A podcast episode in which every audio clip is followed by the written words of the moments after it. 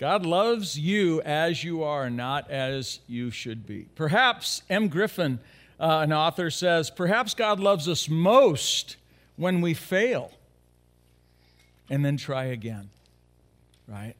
God loves you as you are, not as you should be.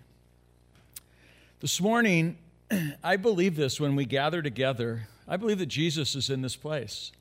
I believe that as we're here singing, and now as we're here going to open the Word, God's going to nudge you this morning. God's going to stir something up in your heart this morning.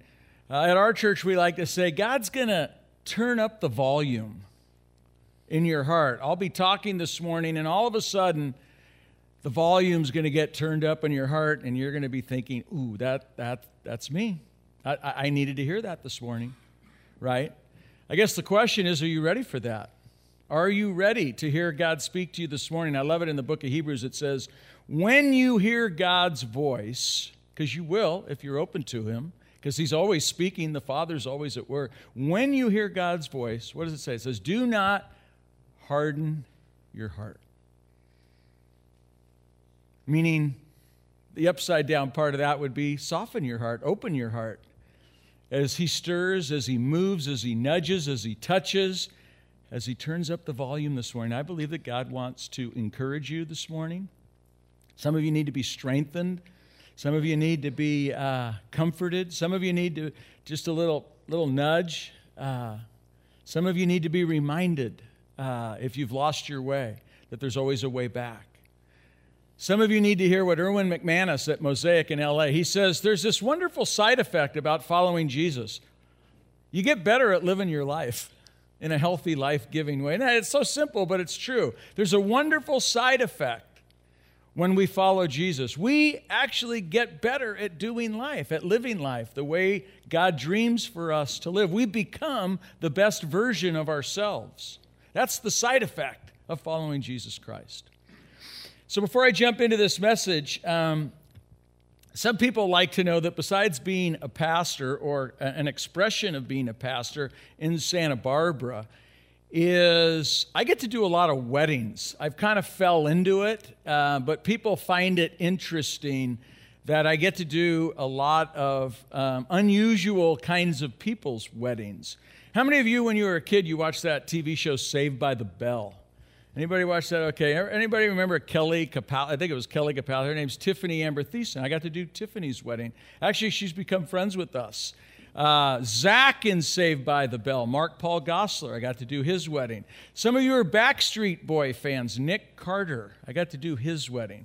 But maybe uh, Fergie from the Black Eyed Peas. Uh, got to renew her vows. Um, Robbie Williams, somebody from the UK, right? No, nobody here knows who Robbie Williams is. I didn't even know who Robbie Williams was, but I got to do Robbie Williams' wedding down in Beverly Hills. Probably the most famous wedding I got to do was a TV wedding. And uh, it was a rock star. We'll show the picture here. See if anybody knows who that is. That's Gene Simmons from the rock band Kiss. And uh, I got to know him and uh, got to do his wedding. And it's just so interesting. I would say that weddings have become the number one expression uh, of God using me to draw people to Himself. We probably have today 20 couples at our church that now are walking with Jesus because I, I, I got a foothold in their life through officiating their wedding. And it was like, he's kind of a normal guy. And, and, and then beginning to have conversations about how to have a strong and healthy marriage. And anybody that's married here knows that, man, marriage can be hard work and we need help and we need more than just our own resources. And God has used that uh, in our church. This whole area or expression for me doing weddings, it's such a privilege, it's an honor to get to do it and officiate uh, weddings in Santa Barbara. And actually, I've, I've, been able to do it all over the world. I've done weddings in Rome, done weddings in Turks and Caicos, done weddings in Mexico last year. Um, so it's it's it's God's blessing on my life, but it's also God using me. That's the way my evangelistic gift gets used often, which is really fun. This morning, um, my talk is going to be rooted in a passage. If you have a Bible, you can uh, just put your finger in Mark chapter 9. Mark chapter 9. And uh, I want to begin by, by going after this question What is a real man? What's a real man? We live in a culture that uh, continues to give us pictures of what a real man is like. You're sitting here this morning in, in your own mind, you have a picture of what a real man is. Might be accurate, it might be inaccurate. I think we live in a culture that continues to lie to us, and we buy in to the lies of what it means to be a real man. But uh, let, me, let, me, let me throw up a photo or two. Uh, here's the first photo. That's a real man. Robert De Niro, deer hunter. You know, he's an outdoors guy. He's got his rifle. He's independent. He's self sufficient. And we think that's, that's what it means to be a real man. If I was a real man, I'd be more like him. He's got his beanie going on, right? But some of us are like, no, here's another photo. This is a real man. James Bond, man under pressure, cool, calm, collected. Women dig him. Uh, you know, he's just, he's also independent. He's also self sufficient. He doesn't need other people, he doesn't need other men in his life. Uh, now, here's yet another picture Tom Brady. Super hot wife, supermodel, Super Bowl champion, quarterback, athlete. And in our minds, we go, now that's a real man, you know, the athlete, the hot wife, right? Or some of us go, no, the real man is, and here's the last one. he speak, he could speak Russian and French. I love that. the most interesting man in the world. But what about for you? How would you describe how would you fill in the blank? Real men, dot, dot, dot. I have a, a guy in my life who is a mentor, he's an author. His name's Gordon Dalbey, he's in Santa Barbara. Here's what he says Real men are men who are real. Real men are men who are real. What does that mean? What does that mean for you? Real men are men who are real. It takes courage to be real. It takes courage to be authentic. It takes courage to be transparent. It takes courage to be real with other people, to be real with your wife, to be real with others. This morning we're going to talk about what it means to be a real man. I think this idea of, and these pictures have kind of um, laid it out for us we kind of are hustling for greatness and we just think we gotta you know we gotta we gotta have i, I said this at, a, at another at another talk if i hear another youth pastor or pastor talk about their super hot wife one more time it drives me crazy every time i hear somebody speak because it reinforces this culture like if you have a super hot it's great that you think your wife's super hot but that doesn't make you a man does it or all your stuff, possessions. Man, it's the car, the house. Is, is that the guy? You're that guy. Man, that's a real man. Is, does, that, does that make a guy a real man if he's got a big house, if he's got a great car, if he goes on the best vacations, he wears the cool gear? Or sports, right? We measure greatness. We hustle. We talk about our stories. I, I almost, how many guys, you know, I almost played college. I almost made it to the, I'm thinking, if I meet another guy who almost made it to the pros, let me tell you, I played hockey in Canada and I got cut. I didn't make it. I, I, I almost didn't make it. I tried to make it, but I wasn't good enough. That's being real. I got cut. I wasn't good enough. Some of us, we hustle for greatness through our kids. We brag about, oh my God, my kid's in club sports, my kid's all star. Hey, my kid's eight years old and he's on his way to Stanford on a scholarship. You know, it's like we are always kind of, especially where I live in Santa Barbara. I mean, it's amazing the story. Oh, my kid's got straight A's. My kid's this, my kid's that. But we're not real about, and you know what? My kid's struggling to, ha- to make friends. My kid's struggling academically. My kid's struggling with faith. That's being real. But, but men, we tend to live up here. We want to impress each other, and we bought into this whole lie. Well, here, according to Jesus, we have it backwards. As you listen to these words, I want you to keep in mind this statement. I think it's an Andy Stanley statement. I love this. Jesus wants more for you than from you. Do you believe that? That's, a, that's such a great line. Jesus wants more for you than from you. So let me read this passage for us. I have it up on the screen. I think I popped this up in the, uh, in the message. Mark chapter 9 they came to Capernaum. And when he was safe at home, he asked them, meaning his, his disciples, What were you discussing on the road? So just stop there. I love how Jesus just is paying attention and then he asks good questions. He asks spiritual questions. He asks and talks about things that matter, right? We're going to talk more about that. Look at verse 34. The silence was deafening. Why?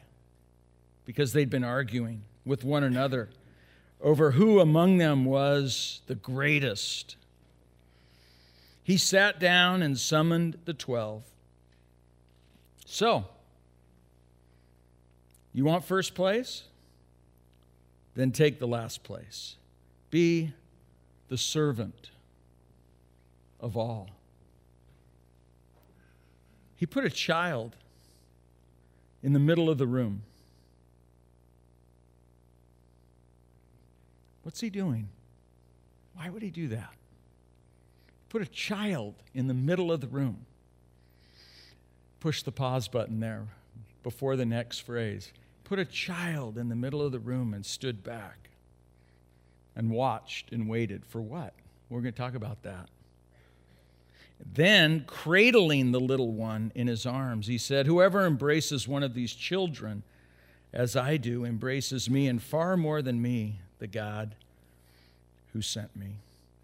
Becoming a real man. Three questions. Three questions this morning that only you can answer. Three questions I'm going to ask you from this text that only you can answer. Number one, will I gather regularly with other guys? That's what Jesus did. He had disciples, he had friends. He had Peter, James, and John, the inner three, that he kept kind of sneaking away with those three. It was important to him to be with other guys, to share his life, to build into these guys. The question that I think about as, as, I, as I read this is he was asking questions. He's engaged with them and he's talking about what? Is he talking about the Rams? Is he talking about the Raiders? Is he talking about the Cubs? He's talking about things that matter. He's paying attention to their lives, and then he's asking, What were you, what were you guys talking about back there? That's one question he asks. And then he sits down. So, you want first place? There's another question. You know? And I guess the question I want you to think about this morning is Are you gathering together regularly with other men.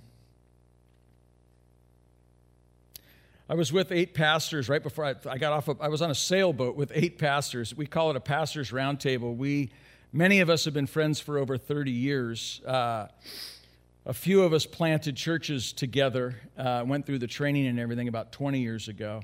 And what we've done is we've developed this routine where once a year, we get together on a Sunday night through a Thursday, so four days together. We usually are up in Sunriver, Oregon, sometimes Montana. We've been all over the place, but this year, it was just this week, uh, we were on a 77 foot sailboat.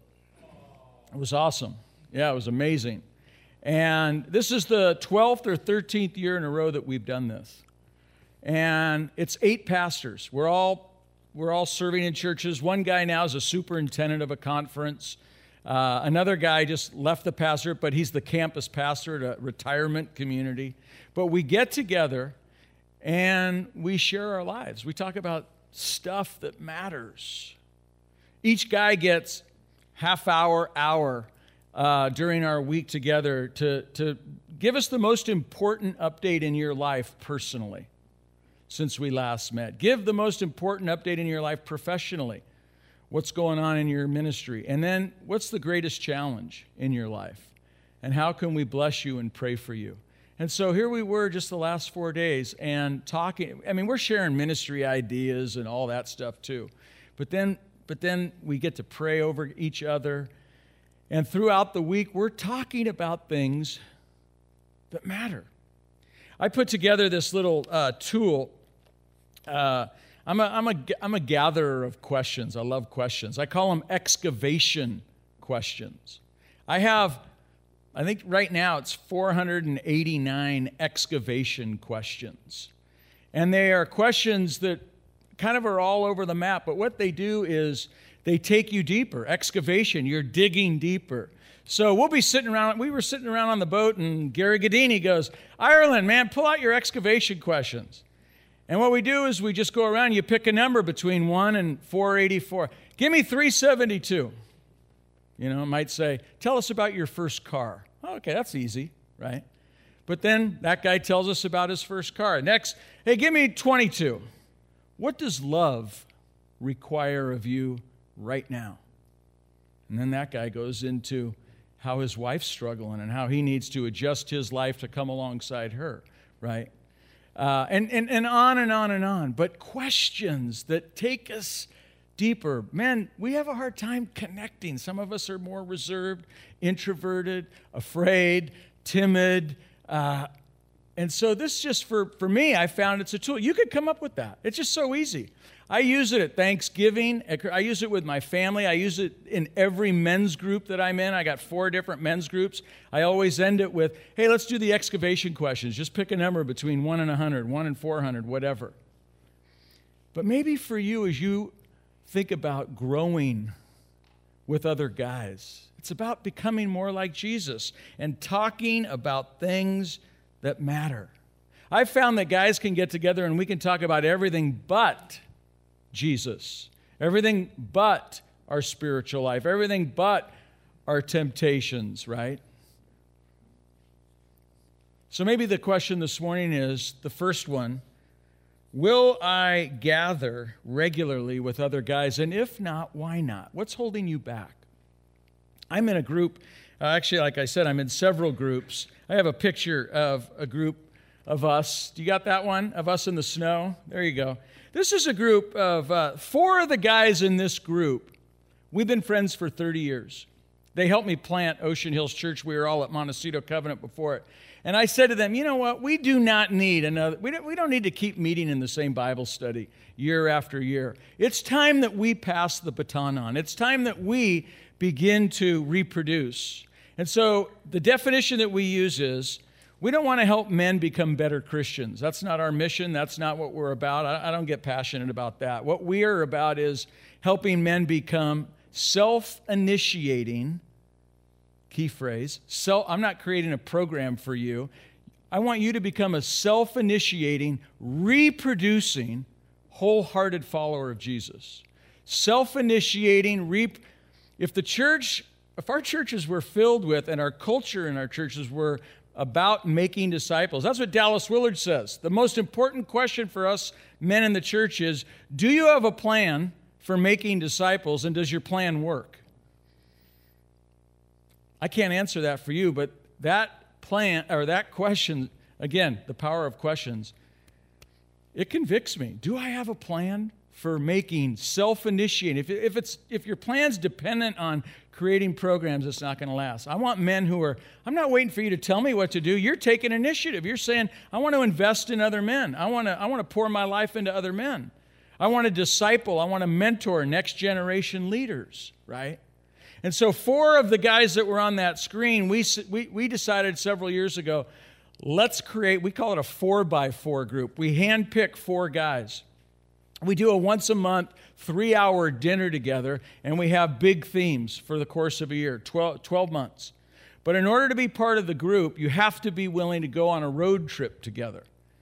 I've just found in my life I could sit in Starbucks with guys for a year and get, only go so far. But when I get away with guys, when I break away with guys, when I get in a van, when I get on an airplane, when I get into the wilderness, when I get in a lake, when I get, and in fact, a friend of mine, a mentor of mine said, Men bond, this is what he said men bond when they get cold, lost, naked, and scared together.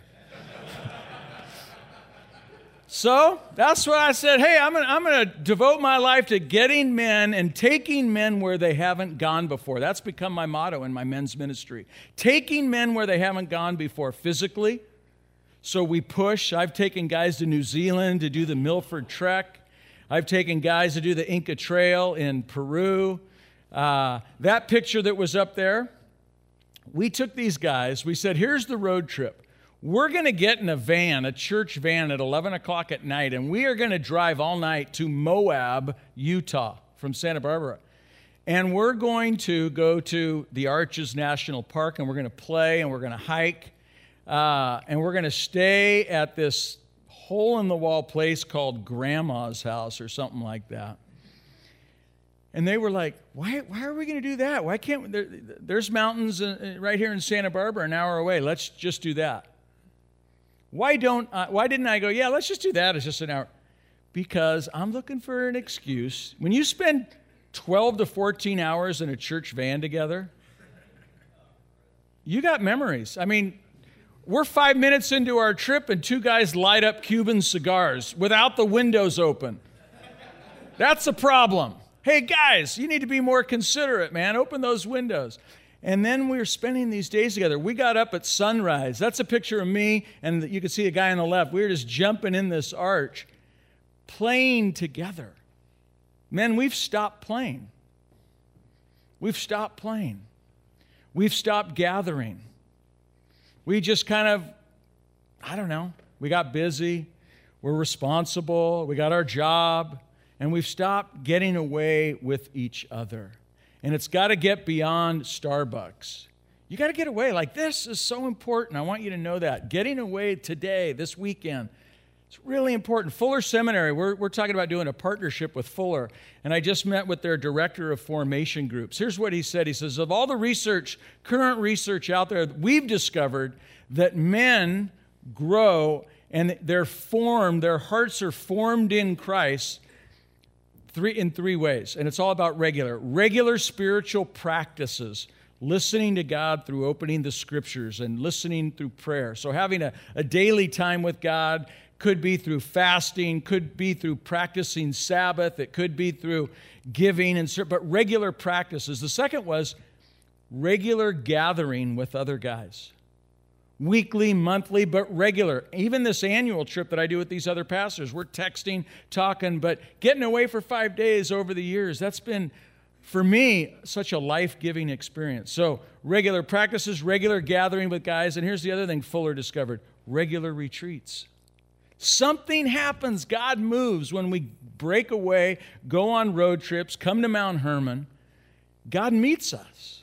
God does some heart surgery in us that for whatever reason it doesn't happen in our regular routine. We're not able to listen to God. So the question is for some of you are going, I get this. You're preaching to me. I get it. Others of you are going, the volume's getting turned up, and you're saying, Yeah, I need this in my life. What's holding you back from getting together with other guys?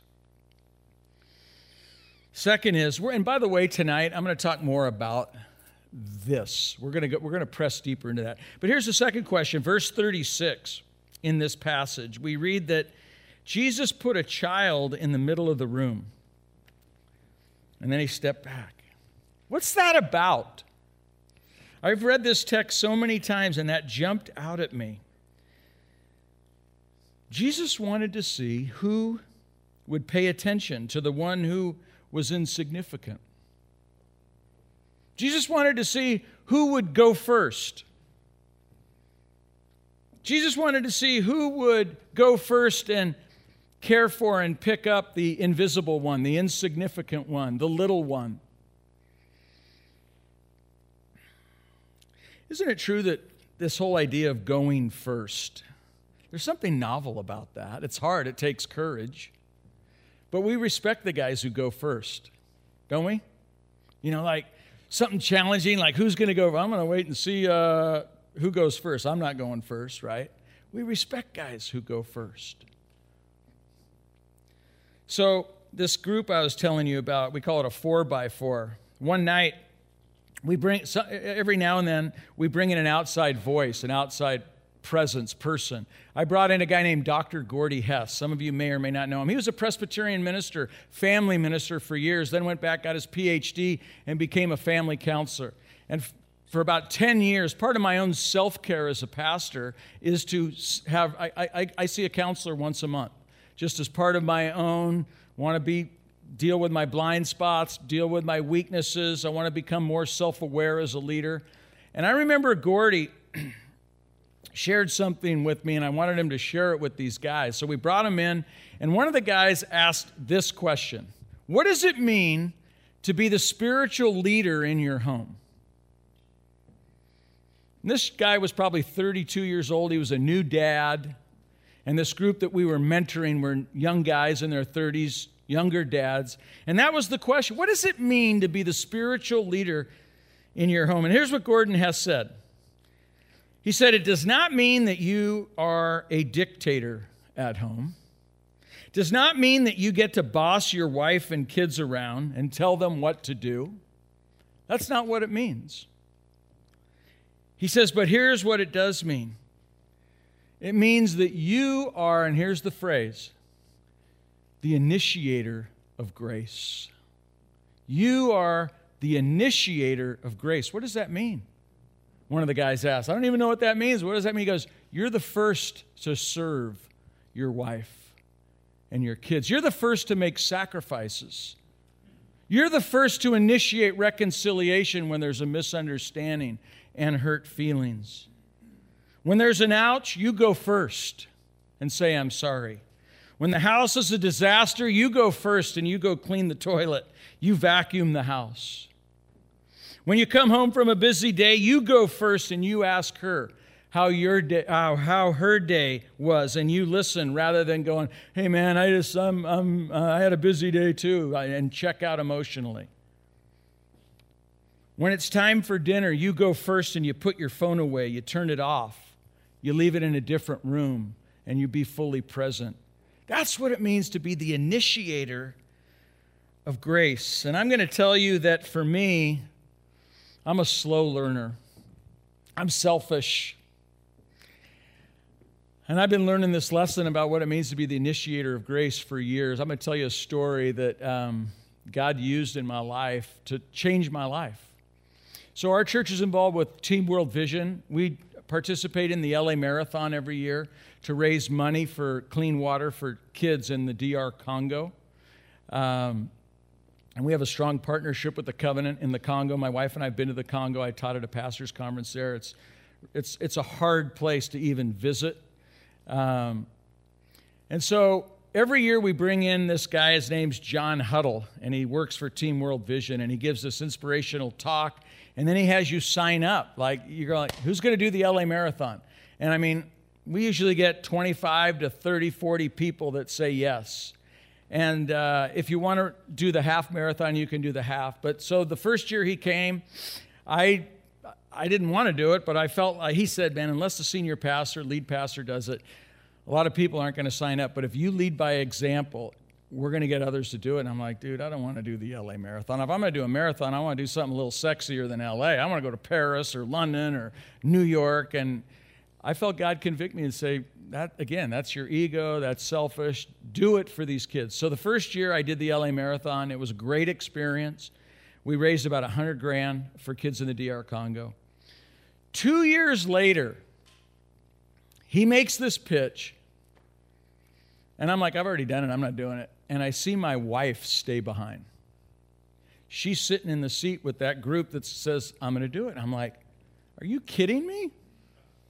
I mean, my wife, by the way, I used to give her Nikes and workout clothes for Christmas for like 10 years, and she finally said, Quit giving me that stuff. I hate to sweat. I hate working out. You know, love me for who I am, not for who you want me to be. I you know. So now I see her and I'm like, oh my gosh, she's going to do the LA Marathon. This is amazing. So I go up to her after the thing and I go, are you going to are you going to run the LA Marathon? She goes, No, I'm going to walk it. Oh, okay. Um, and she goes, And I'm not going to do the whole one, I'm going to do the half. I'm like, Oh, okay. And then I said this Do you want me to do it with you? And here's what she said She said, Yeah, I'd love for you to do it with me rather than me doing it with you. And there's a difference. We've been married 30 years. This was just four years ago. There's a difference between me doing it with her. She would say, Most of our married life, I've been doing stuff with you. The initiator of grace. Am I willing to come alongside her? Am I willing to go at her pace, support her dreams? Right? So, every Saturday morning, Team World Vision has the group runs. Everybody's out running. And I'm, I like, I'm actually doing the New York City Marathon in a couple weeks. And I'm ready to run, man. And, and we're walking. So every Saturday morning, we're walking. And uh, I go, and this is honest, tr- this is a true story. I go, hey, you want to just try jogging a little bit? And she said, no, but you go ahead if you want. I know you probably want to run, go ahead. No. I walk with her, walk with her, week after week after week. So the time comes, and here we are, LA Marathon. I raised a little more money by wearing that little skirt. That's why I got that on. Somebody, somebody dared me to wear that tutu, and they gave, they gave us an extra 2000 bucks. So I said, hey, I'm willing to lose my dignity to raise money for these kids. But here's what happened. Here we are, and uh, it's this whole idea of will you go first? Will you go first to support others, to serve others, to serve your family? And uh, on that day, we, it was one of the highlights of our marriage. So we're walking together, and I'm not kidding. We're walking, and all of a sudden, my wife starts jogging. I'm like, Whoa, where, are you, where are you going? I go, Are we running this thing? And then she was just so messing with me. She, she'd run for about three minutes, and she'd walk. Oh, are we walking? We running? And it was, God was just testing me. God was growing me, saying, This isn't about you, John. This is about you walking alongside her. This is about you being with her, not her being with you. And for 13 miles, we walked, we ran, we jogged. We get to the, the, the finish line of the LA Marathon, the last 250 yards. Nobody's walking. Nobody at the LA Marathon's walk in the final home stretch. So, of course, I, I just can't help myself. Hey, you want to you want to jog it in? She says, No, but you go ahead. I know you want to. I'll meet you at the finish line. Go for it.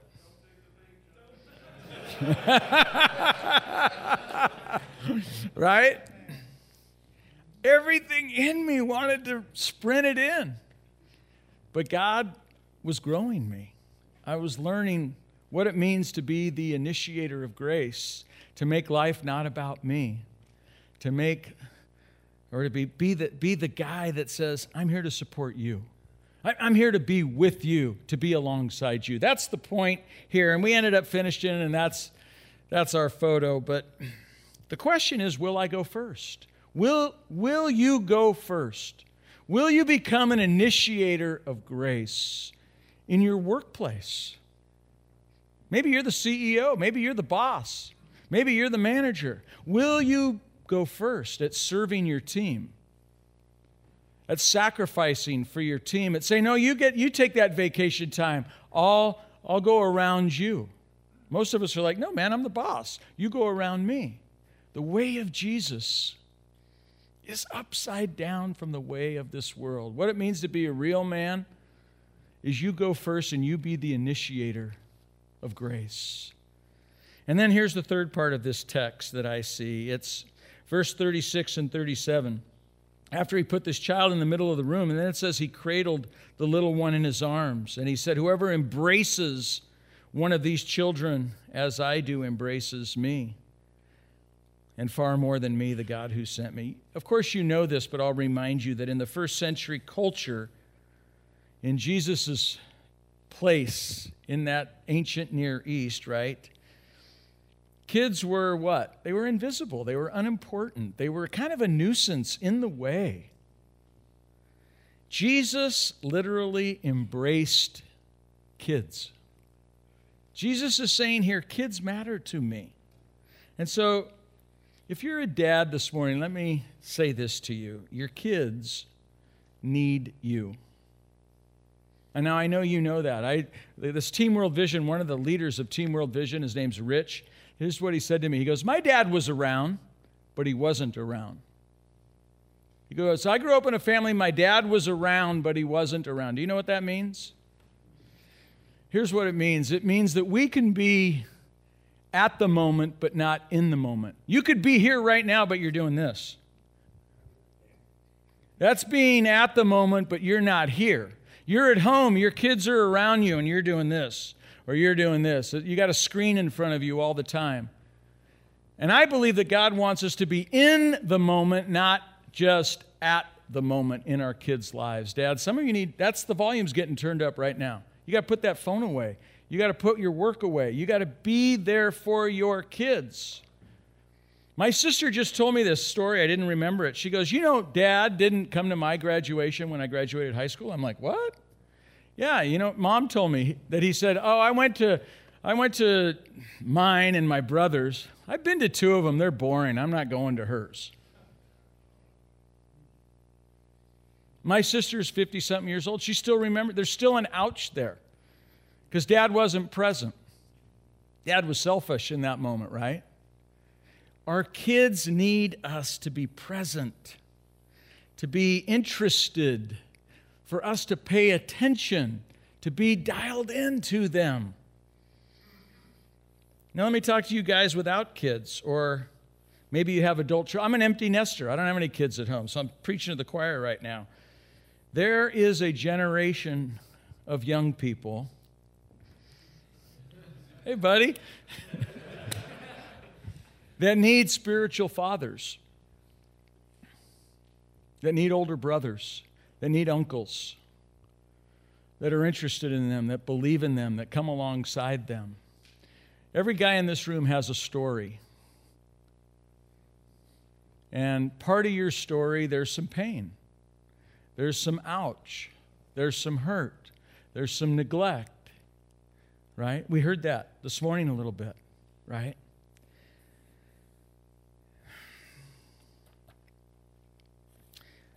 Do you have someone in your life who notices you, an older man, pays attention to you, who calls you, who texts you, who wants to spend time with you? I got an 80 year old man in my life, Alan Anderson. He texts me every week Hey, you got time for coffee? Every week. We grab coffee. He just, man, how you doing? How's, how's Natalie doing? How can I pray for you? He's mentoring me. It's not formal. He didn't say, hey, can I mentor you? He's just loving me. It's life on life. He's interested in me. He loves me. Sometimes we come and I'm like, oh man, my wife's driving me crazy. And he'll go, dude, I get it. I've been married 60 years or whatever, man. you know? And you know what? That helps. It does. It helps. We need each other. And your church family has kids who need you. Let me tell you a couple stories, then I'll close this up. I did a wedding recently for a 32 year old guy who grew up in Montecito. Montecito is the gated, wealthy community where actually a lot of celebrities live. It's multi million dollar homes. This kid, not at 32 years old, he grew up in a rich family. He, he flew private everywhere. Do you guys know what that means? It means he doesn't go to the big airport. He goes to the little airport where you drive right up and you get on a plane and, and you got the plane to yourself. But he flew private everywhere. Here's what he told me. He says, When I was 16, my parents got divorced. And my dad, this was the line, he moved out and he moved on. He was 16 years old. He moved out and he moved on. He said, I spoke to my dad. I have spoken to my dad once since I was 16. And he goes, The conversation went something like this. And I write it down here in quotes. When I left you and your mom, I moved on in my life, and you need to do the same.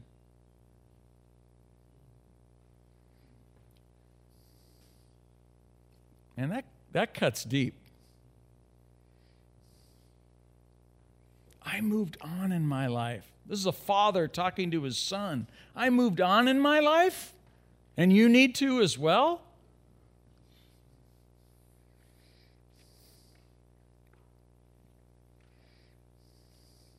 You know, there's a little kid in that 32 year old who wants somebody to notice him. It's not money and flying private. He wants someone to pay attention to him, who wants someone to text him and say, hey, let's go grab coffee. Hey, let's go for a, a, a hike. Hey, Let's go for a swim. Hey, let's go for a bike ride. Hey, let's hang out. Let's go to a ball game. Let's be together. I notice you. I'm interested in you. Who's going to mentor him? If he's in your church, think about that stuff he's carrying, that stuff that he longs for. Let me tell you one more story. It's the story of Gary. Gary was a troubled kid. He was legally blind growing up, still is today. Never was able to get a driver's license because he sees about 20% of what the rest of us see. If I see 100%, he sees 20%. So it meant he wore thick glasses as a kid growing up, which meant kids picked on him. Kids were mean spirited to him. So you know what he did? He'd fight. And you know what happened? Gary got kicked out of three high schools. But his father, Gary's father, wanted to teach him how to fight so he could defend himself. And Gary, every day after school, in ninth, 10th grade, he told me this story. He said, I'd go home and my dad would take me downstairs and he'd beat the crap out of me. He says, I only have one kidney because of my father punching me and teaching me to be a man. Gary is my father. Gary is my father. 80 years old. Now, there's a quote that a guy shared with me that really touched me. Five years ago, I shared this quote with my dad. I, I had the opportunity, as a privilege. My dad turned 75, and what he wanted to do was he wanted to climb Mount Kilimanjaro on his 75th birthday with me and my brother and sister. My older brother couldn't go, but my sister and I went. There's a photo of us, I think. Uh, got up at midnight to climb. That's us. Um, and, you know, it's not about climbing Mount Kilimanjaro. We made it, and it was awesome, and I was proud of him, and we got pictures at the summit. But on day four of that trip, it was pouring rain and we were in a tent. And I just decided to share this quote with him. It was a quote that a mentor shared with me, and we have it on the screen. A little boy cries from the wounds of his father. A grown man cries for the wounds of his father. Now, some of you are like a deer caught in the headlights going, What does that mean? When I was a little boy, I cried from the wounds of my father when I was mistreated by him, when I was bullied by him. My dad was a bully. My dad said to me over and over and over again there's two ways to do a job the right way and the wrong way. And you're doing it the wrong way. That was my message. When I went to Gordon Hess, the counselor who talked about being an, you know, an initiator of grace, Gordon said, If you were to summarize the message that your father gave you growing up, in one phrase, one sentence, what would it be? Actually, that's a great question for you guys to think about. If you were to summarize the message your father gave you growing up as a kid, what was that message? You know what I did? I called my dad and I asked him. I said, Dad, I'm seeing a counselor, and this is the question he asked me. How would you answer that question? And you know what he said? He goes, I don't even have to think about it. I know exactly what the message I sent you three kids. And here it is Don't F with me. Now, just think about the impact of that. That's what I grew up with. A dad whose one message to his three kids is don't F with me. So now, think about this quote. How does a guy become? That's the message you send to your kid. That's not natural. There's a story behind that. That's the point of the quote. A little boy cries from the wounds of his father. But as you get older and you start thinking deeper, you go, there's a reason my dad was that way. Huh. So I'm on Mount Kilimanjaro and I share that quote. I go, Dad, what happened to you? What happened to you growing up? Because most dads aren't bullying their kids, and he, he beat my brother pretty good. Most dads don't do that. What happened to you? And it was one of the most defining moments of my life. My dad and my sister and I in this tent, pouring rain on Mount Kilimanjaro, and he sobbed. My 75 year old dad sobbed like a baby and just said, My dad beat me up every day. My dad beat me up so his dad, see, men, do we want to change the world? it's one life at a time. It starts with our own kids. It starts with the kids in our church. Will you go? My dad needed you.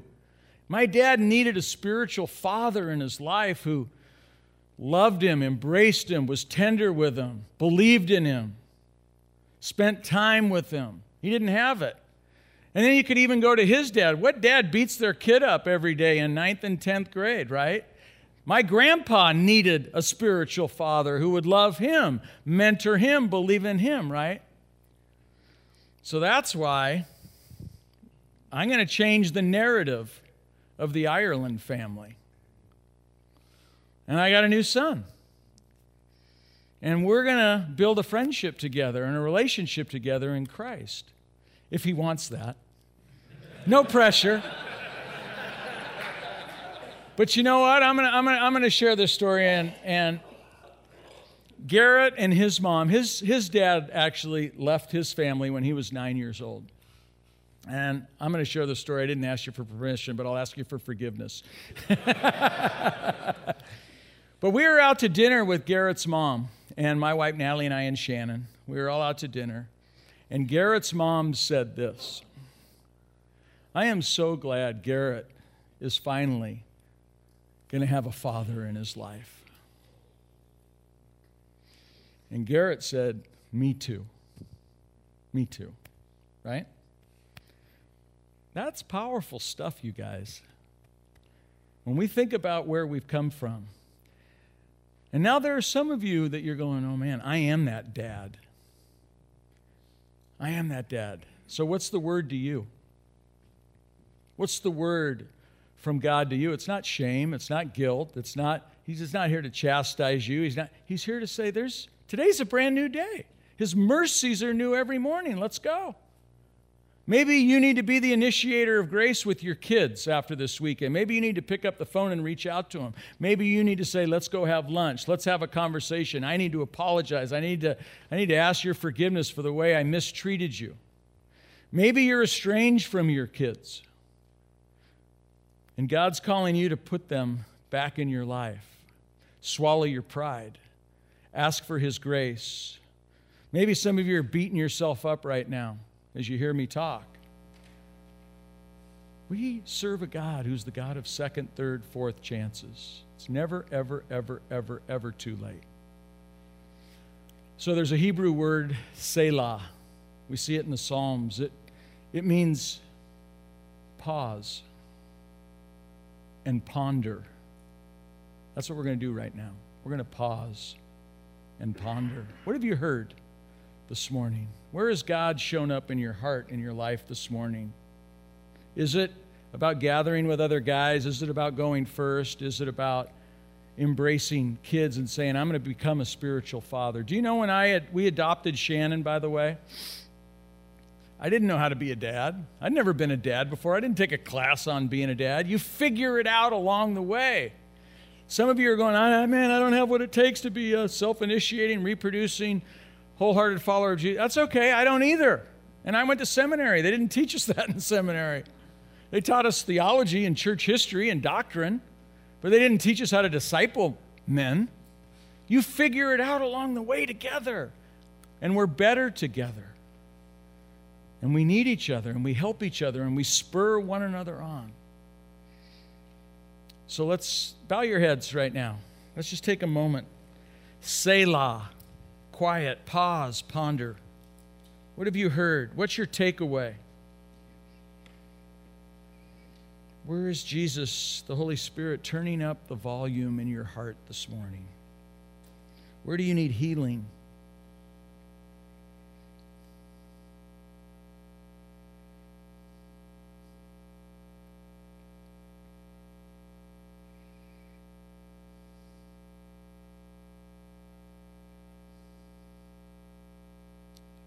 So just open your palms in front of you.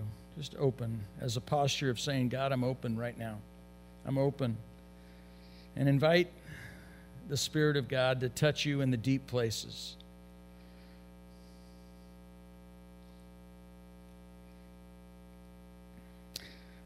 Father, I just sense that there are men in this room that, that need healing from some hurt, from some loneliness and brokenness. Lord, I, I know that many of us have been listening to the lies of what it means to be a real man. Today, you remind us, Jesus, you model for us what it means to be a real man, to be great. And, and I pray that this morning you change us from the inside out. That we would become men who choose to gather together with other men. We'd make that a priority in our life. That we be men that become initiators of grace and we say, Yeah, I'm going to go first when it comes to serving my family, sacrificing for my family. And and Lord, work in us and and this last one about embracing kids. Yeah. I'm I'm willing to serve in the children's ministry. I'm, I'm willing to embrace my son in law. I'm, I'm willing to reach out to my son who I don't feel close to. But Lord, by your grace, I'm willing to step out. And I trust that your grace will run ahead and that you'll bring healing and reconciliation and you'll warm up the relationship that feels cold right now. Might even be with your own father. Hear the cry of our heart. More of you at work in us, less of ourselves. More of you, Jesus.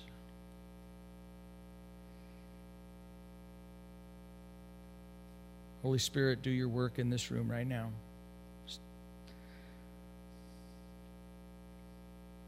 In Jesus' name, amen.